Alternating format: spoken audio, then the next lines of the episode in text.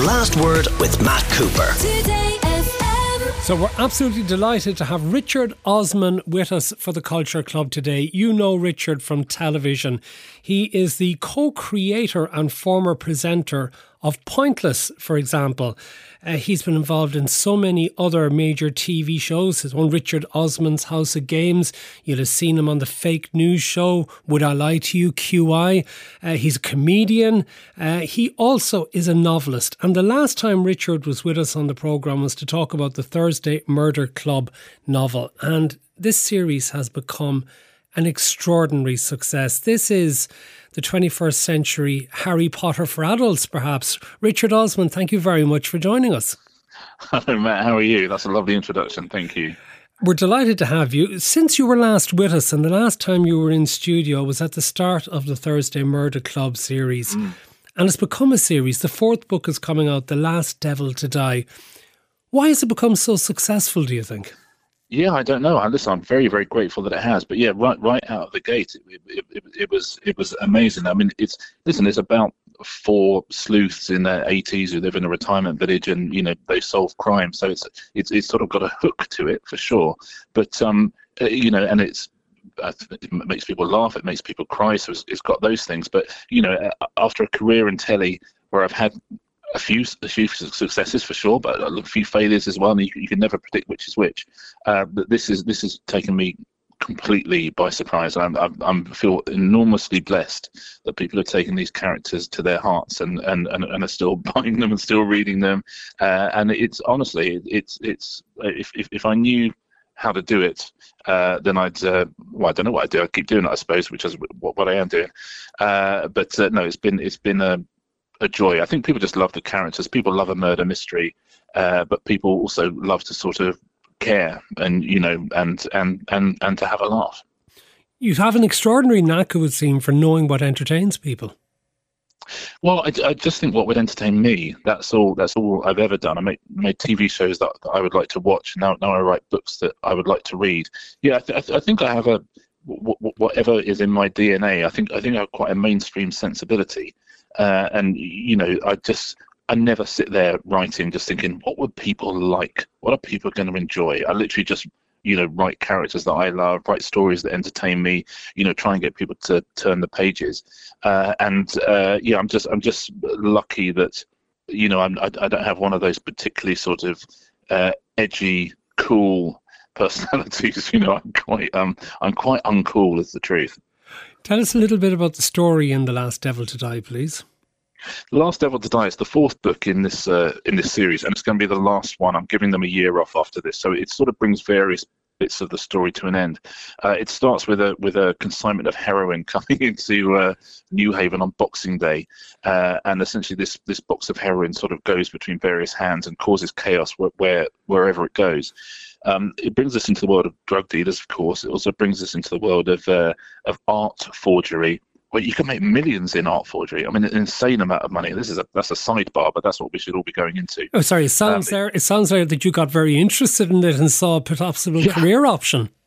No, no kidding. I got interested in it. It seems it's really easy. And so I, I had a, there's a lovely antiques guy called Raj Bisram who's uh, on all the B B C antique shows, uh, and I'd written a few bits and bobs. I thought, some of this seems far-fetched, so I talked to Raj. I said, Raj, I've got this idea about how someone could make money from art forgery, and he just went, oh yeah, one hundred percent, he said, and then told me stories that were ten times worse.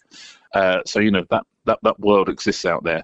Uh, and then there's lots of personal stuff about the Thursday Murder Club in there um, as well. Uh, and, you know, a couple of good murders, don't worry about that. But it's, it's um so far, You, you know, the, the the reviews are saying it's the best yet, which is really, really, really lovely thing to have. And but it's, it's certainly the most emotional yet, but still, still hopefully with a, with, with a lot of laughs in there as well. These books have sold millions upon millions. There's talk now of movies as well been based on them, Steven Spielberg producing. Yeah. But what sort of challenges are going to be in casting? And I have to be careful in how I say this because I don't want to appear ageist.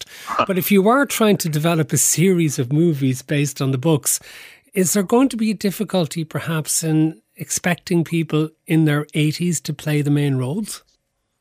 Yeah, I think I think the idea in movies is often, certainly with a series, is, is, is you tend to age up a little bit. So you'd have seventy playing eighty, just so, as, as you say, my book by film five, you know, there will be eighty, and you know, um, so I, th I think you do have to do that. Um, it was it was due to film this autumn, but because of the um, the strikes, uh, unfortunately, it's not being so. It's, it's put off till next year, but it still seems to be going ahead. Everyone's still very enthusiastic uh, about it, which is great. But movies, they all, I mean, they're such, it's such a weird industry, and I, I I know never to sort of, you never must never bank on them. And as I say, we were literally about to start filming, and you know, every, everything uh, stops, quite rightly, because of the strikes. Uh, but um, listen, it'll see the light of day at some point, and it'll probably be, you know, someone who's forty now will be seventy by then. Uh, they they can be in it. Okay, well, I know there are so many people who have loved The Thursday Murder Club, The Man Who Died Twice, and The Bullet That Missed, and we're looking forward to reading The Last Devil to Die, so we're all looking forward to that, but we're also looking forward to hearing all your Culture Club choices, and I think some of them are absolutely terrific and unique oh, to this particular spot. I particularly love your selection of Buried Treasure, which we'll get to at the very end. Ah, uh, wonderful, yeah. But let's start with the first single you ever remember buying. Okay, I remember I've, I've, I've always been a big music fan, and my, my, my brother is in a band, and I loved music, and I, I remember saving up some money, and uh, we were going on holiday somewhere. Uh, we went into a record shop, and I bought three songs at the same time, and I've very much given you the coolest one that I bought, okay? But I will tell you the other two before I tell, say the one that uh, I've, I've furnished you with. One was Green Door by Shakin' Stevens, Mm. who I had the great pleasure of meeting uh, recently, and was a lovely fella. One was, do you remember Stars on forty-five? Oh, God, yeah. Which, which was a, the, the sort of uh, mash-up of Beatles songs altogether. I bought that. Uh, but I also bought the, the one I remain immensely proud of, uh, Swords of a Thousand Men by Temple Studio. Oh, let's hear a bit of that.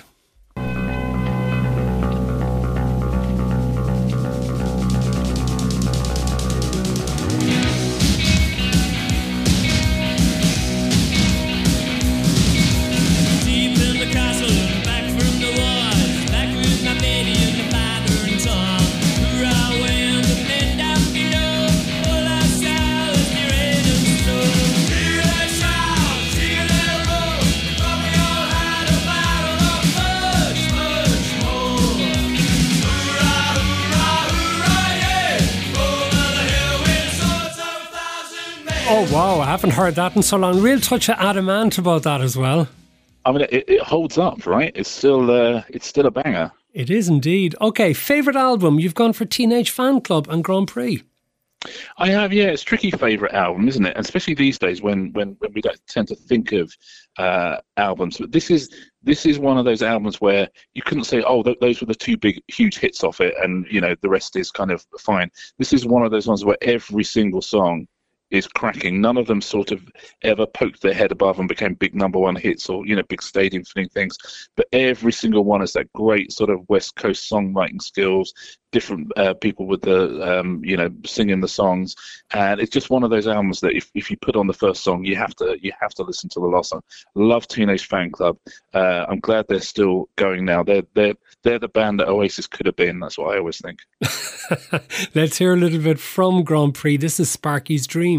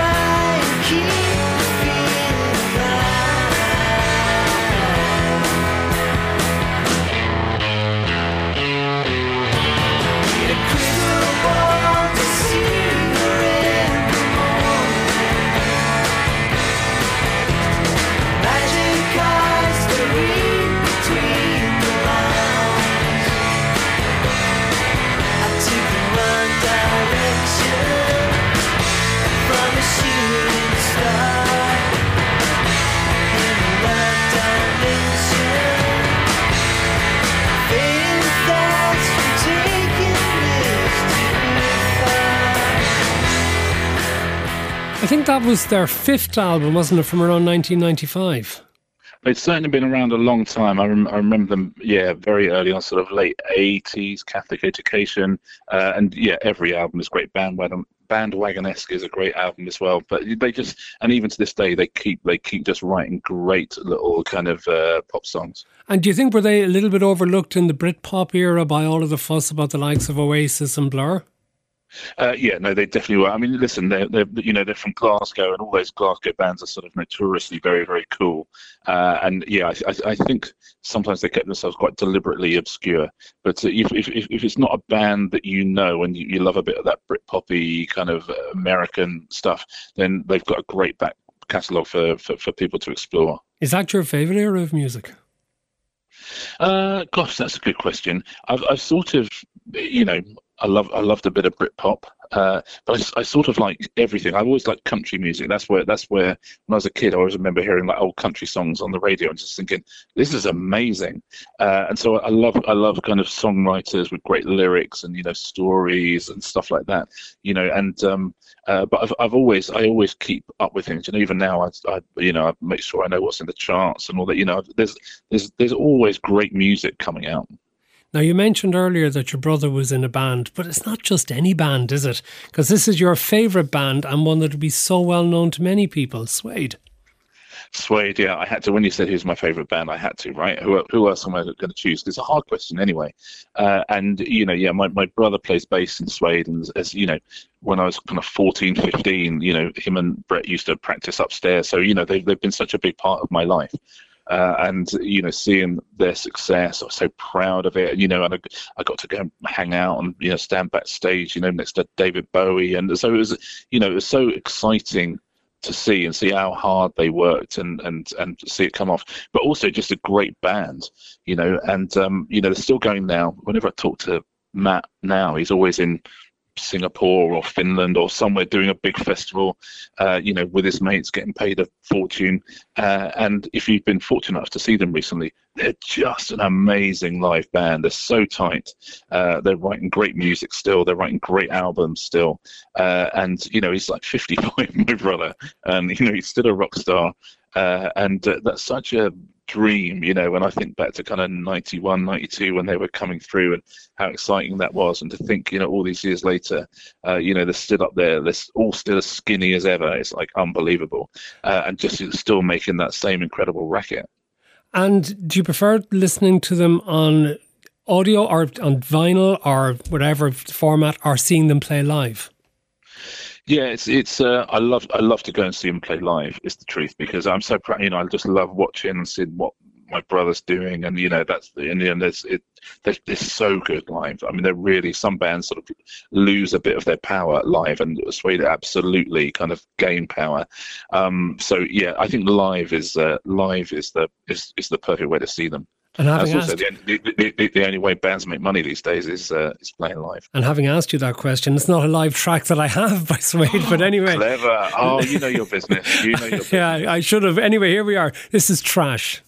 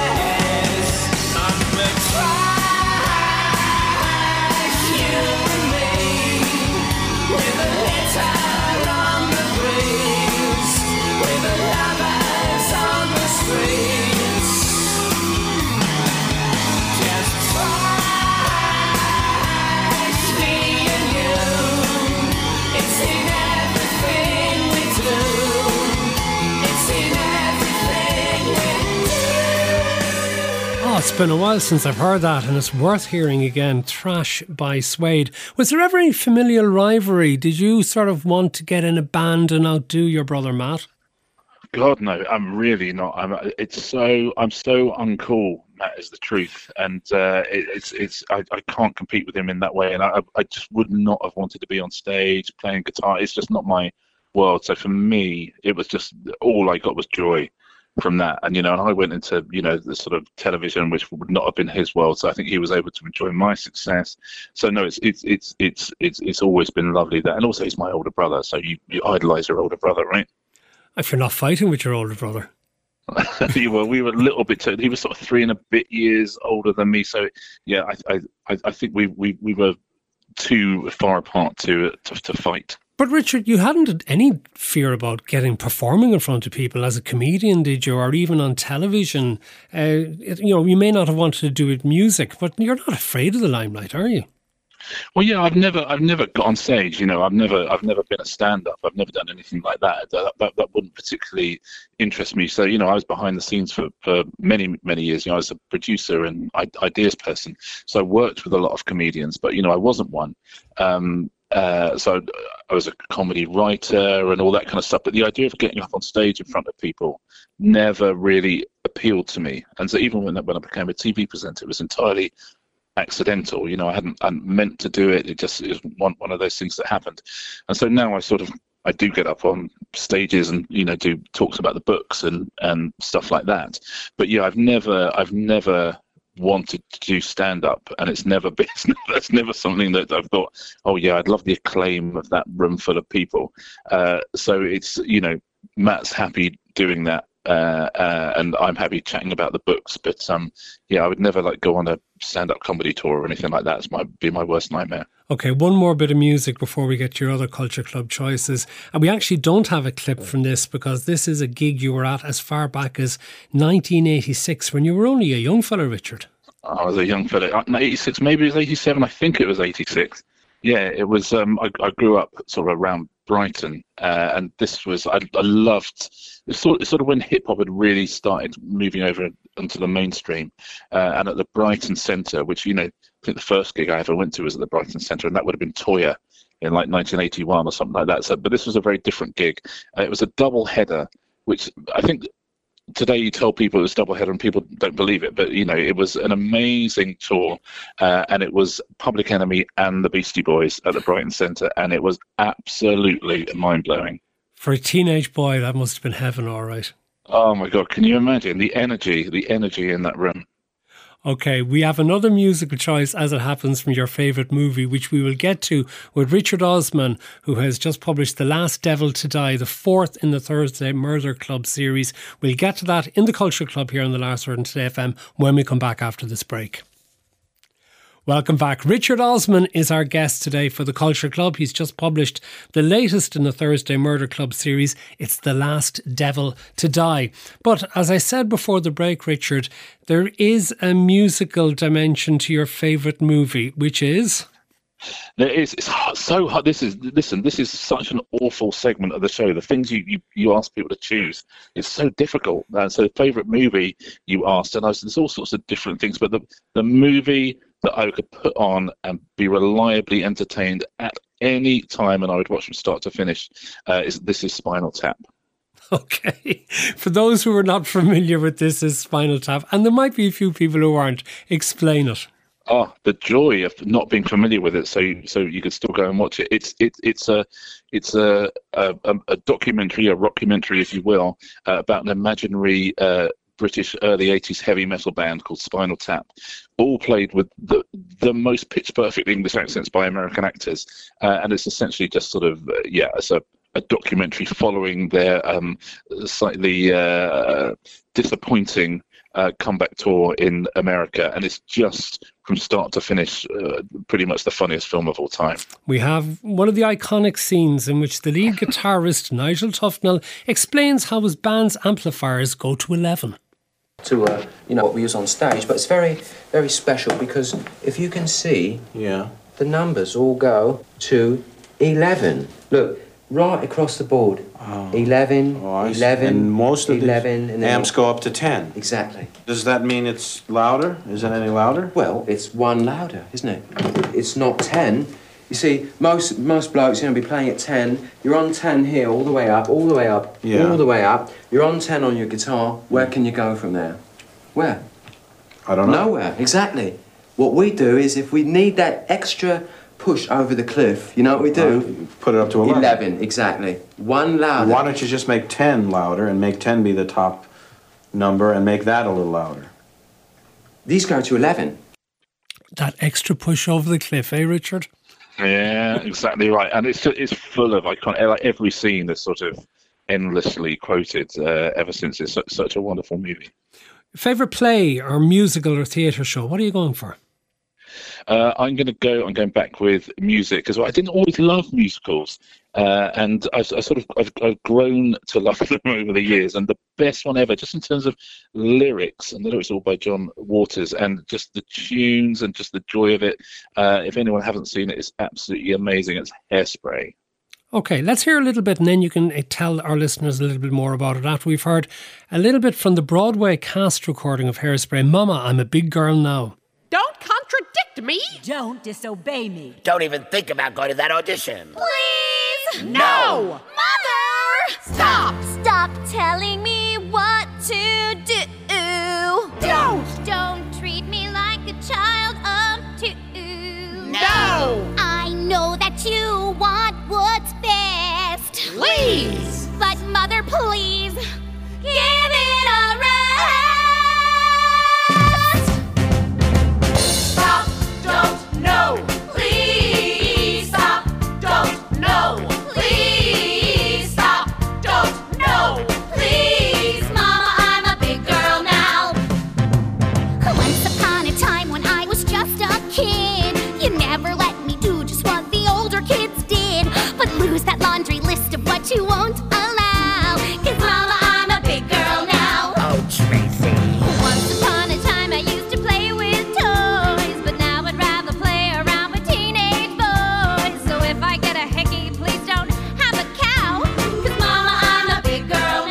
Okay, that's from Hairspray. Tell us a little more about it, please, Richard. Yeah, I, that's that's slightly unrepresentative of some of the things. But it's, it's, it's a decent fifties knockoff, that. It's essentially set in fifties Baltimore, and it, it looks like it's a traditional sort of teenage, high school-y type musical. But it's, you know, it's incredible about about race and about all sorts of things. Uh, as I say, John Waters, the incredible director, uh, you know, wrote the book for it. So there's there's amazing stuff going on in there, and lots of, as I say, pastiches like that fifties pastiche there, but some huge numbers as well. There's a song called um, You Can't Stop the Beat, which I think is, if ever I feel down, I stick that on my headphones, and it, it, it immediately is, is is such a huge number.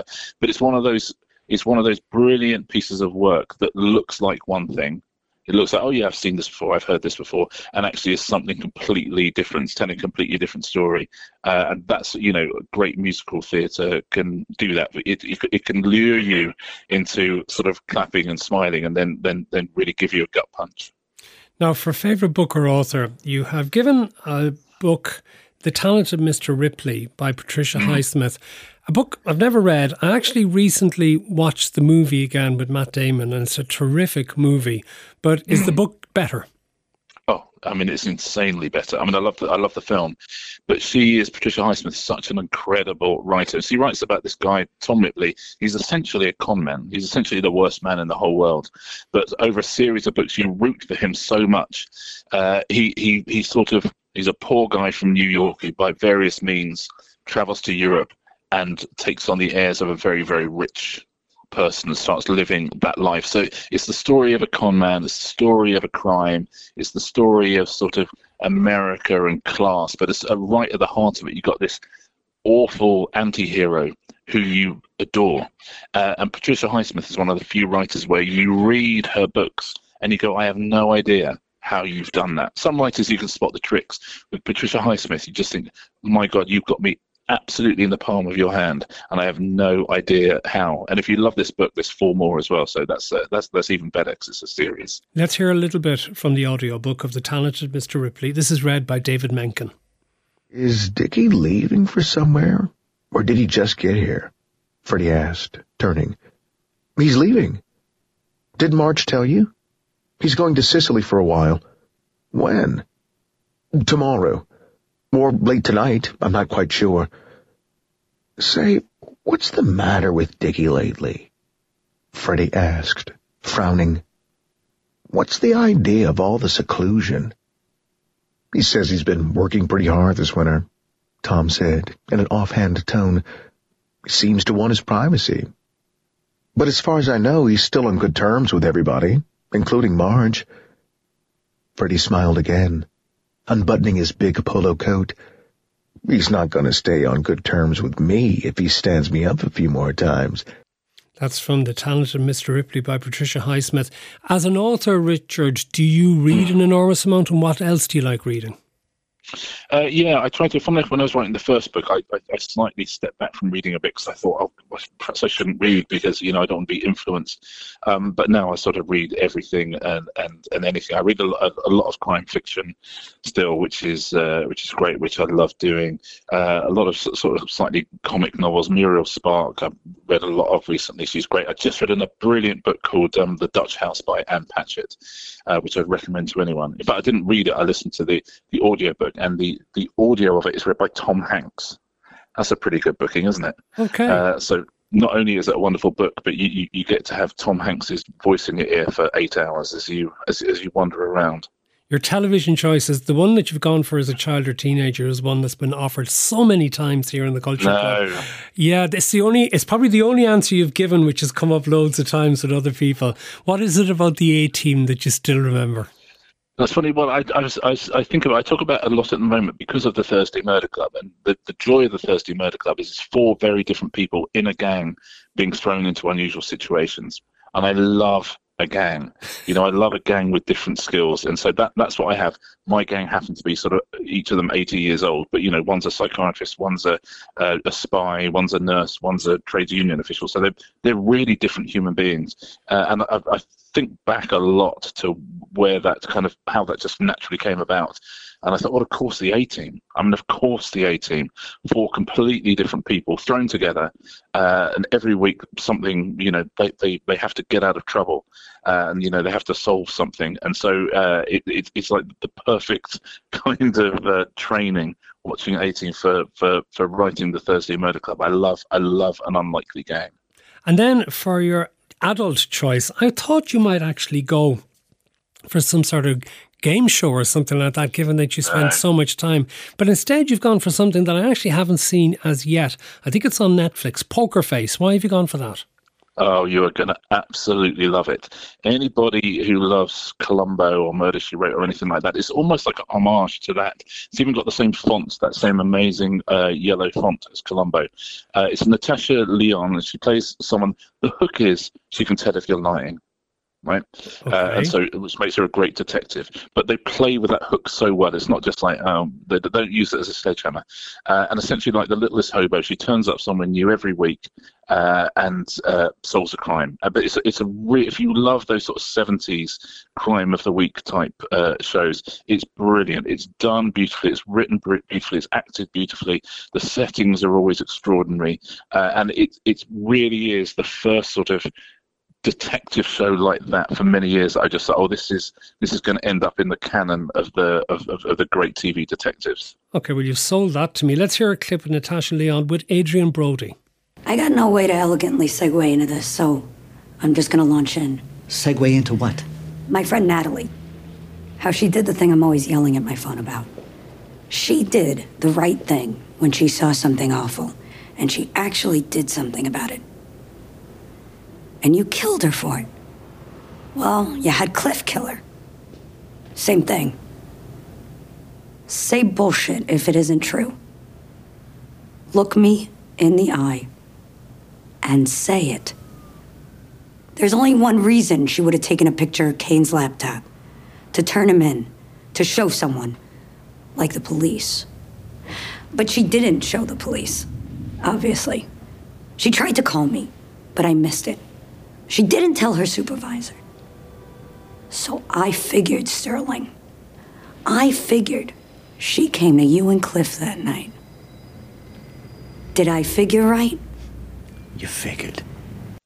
you figured. Actually, you've brought back to mind, I mean, if you're saying that's a twenty-first century Columbo, when Gabriel Byrne did the Culture Club last year with us, he said Columbo is his favourite T V show. Clearly, oh. you have a love for that as well. Yeah, if, if, if, if you love Columbo, you love this. Again, it's got the thing of Columbo where you know who did it. So you know who did it, and it's, it's, it's you're going to get him. You know, which is exactly what was always Columbo. You know who the killer is, and then you work backwards. And it's it's really is an absolute joy. I'm I'm, I'm I love Columbo so much, uh, and you know this is this is right up there. Given that you're so busy writing, are you still devising new television shows? No, not really. I'm not even presenting really so much. I, I still do House of Games. That's that's the one I still do, but I, I just don't have time, because you know because the books just take me you know around the world now, and I'm, I, I try and do one a year, which is which is going at some. And so yeah, I've, I've sort of moved out of that world. Also, that there's no that old industry of television formats has slightly disappeared over the last few years, as as, as the terrestrial T V industry has disappeared. Um, so it's not the golden age of sort of ten, fifteen years ago of formats that would travel around the world. Um, yeah, it's it's it's the, the economics of that industry are not what, what not what they once were. Isn't it wonderful though, the books endure, and you're doing so well yes, with that. Exactly. There's a final thing, and I love your choice of buried treasure. Maybe it's because I'm from Cork originally, uh, as is the the man who, of course, unfortunately has now passed, who was yeah. behind Microdisney. How did you discover Microdisney, and why are you picking out Town to Town as your buried treasure? It's one of those songs that, uh, you know, was sort of, would we call it a minor hit at the time? Uh, and certainly was, you know, a song that I loved at the time, and, and, and a song that culturally seemed to disappear, in the U K at least. Uh, and I was reminded of it a few years ago. Uh, I just I think I overheard it somewhere, and I thought, hold on, I absolutely love this song. And I had to be reminded of what it is. I was like, hold on, what's this? And I absolutely I got it. Okay, I thought, I know this song. Uh, and so, again, one of those songs you just think, how how is this not the most enormous hit? One of my favourite bands in the world is Prefab Sprouts, and I, th- I, I think they're wonderful. And this is this this has got that, that, that, that same feeling to it. You know, beautiful melody, great playing, uh, and just one of those songs that anyone you ever play it to just goes, where has this song been all my life? Let's hear a little bit. The late Carl Collins singing at Microdisney, Town to Town. It's nothing. Don't touch me.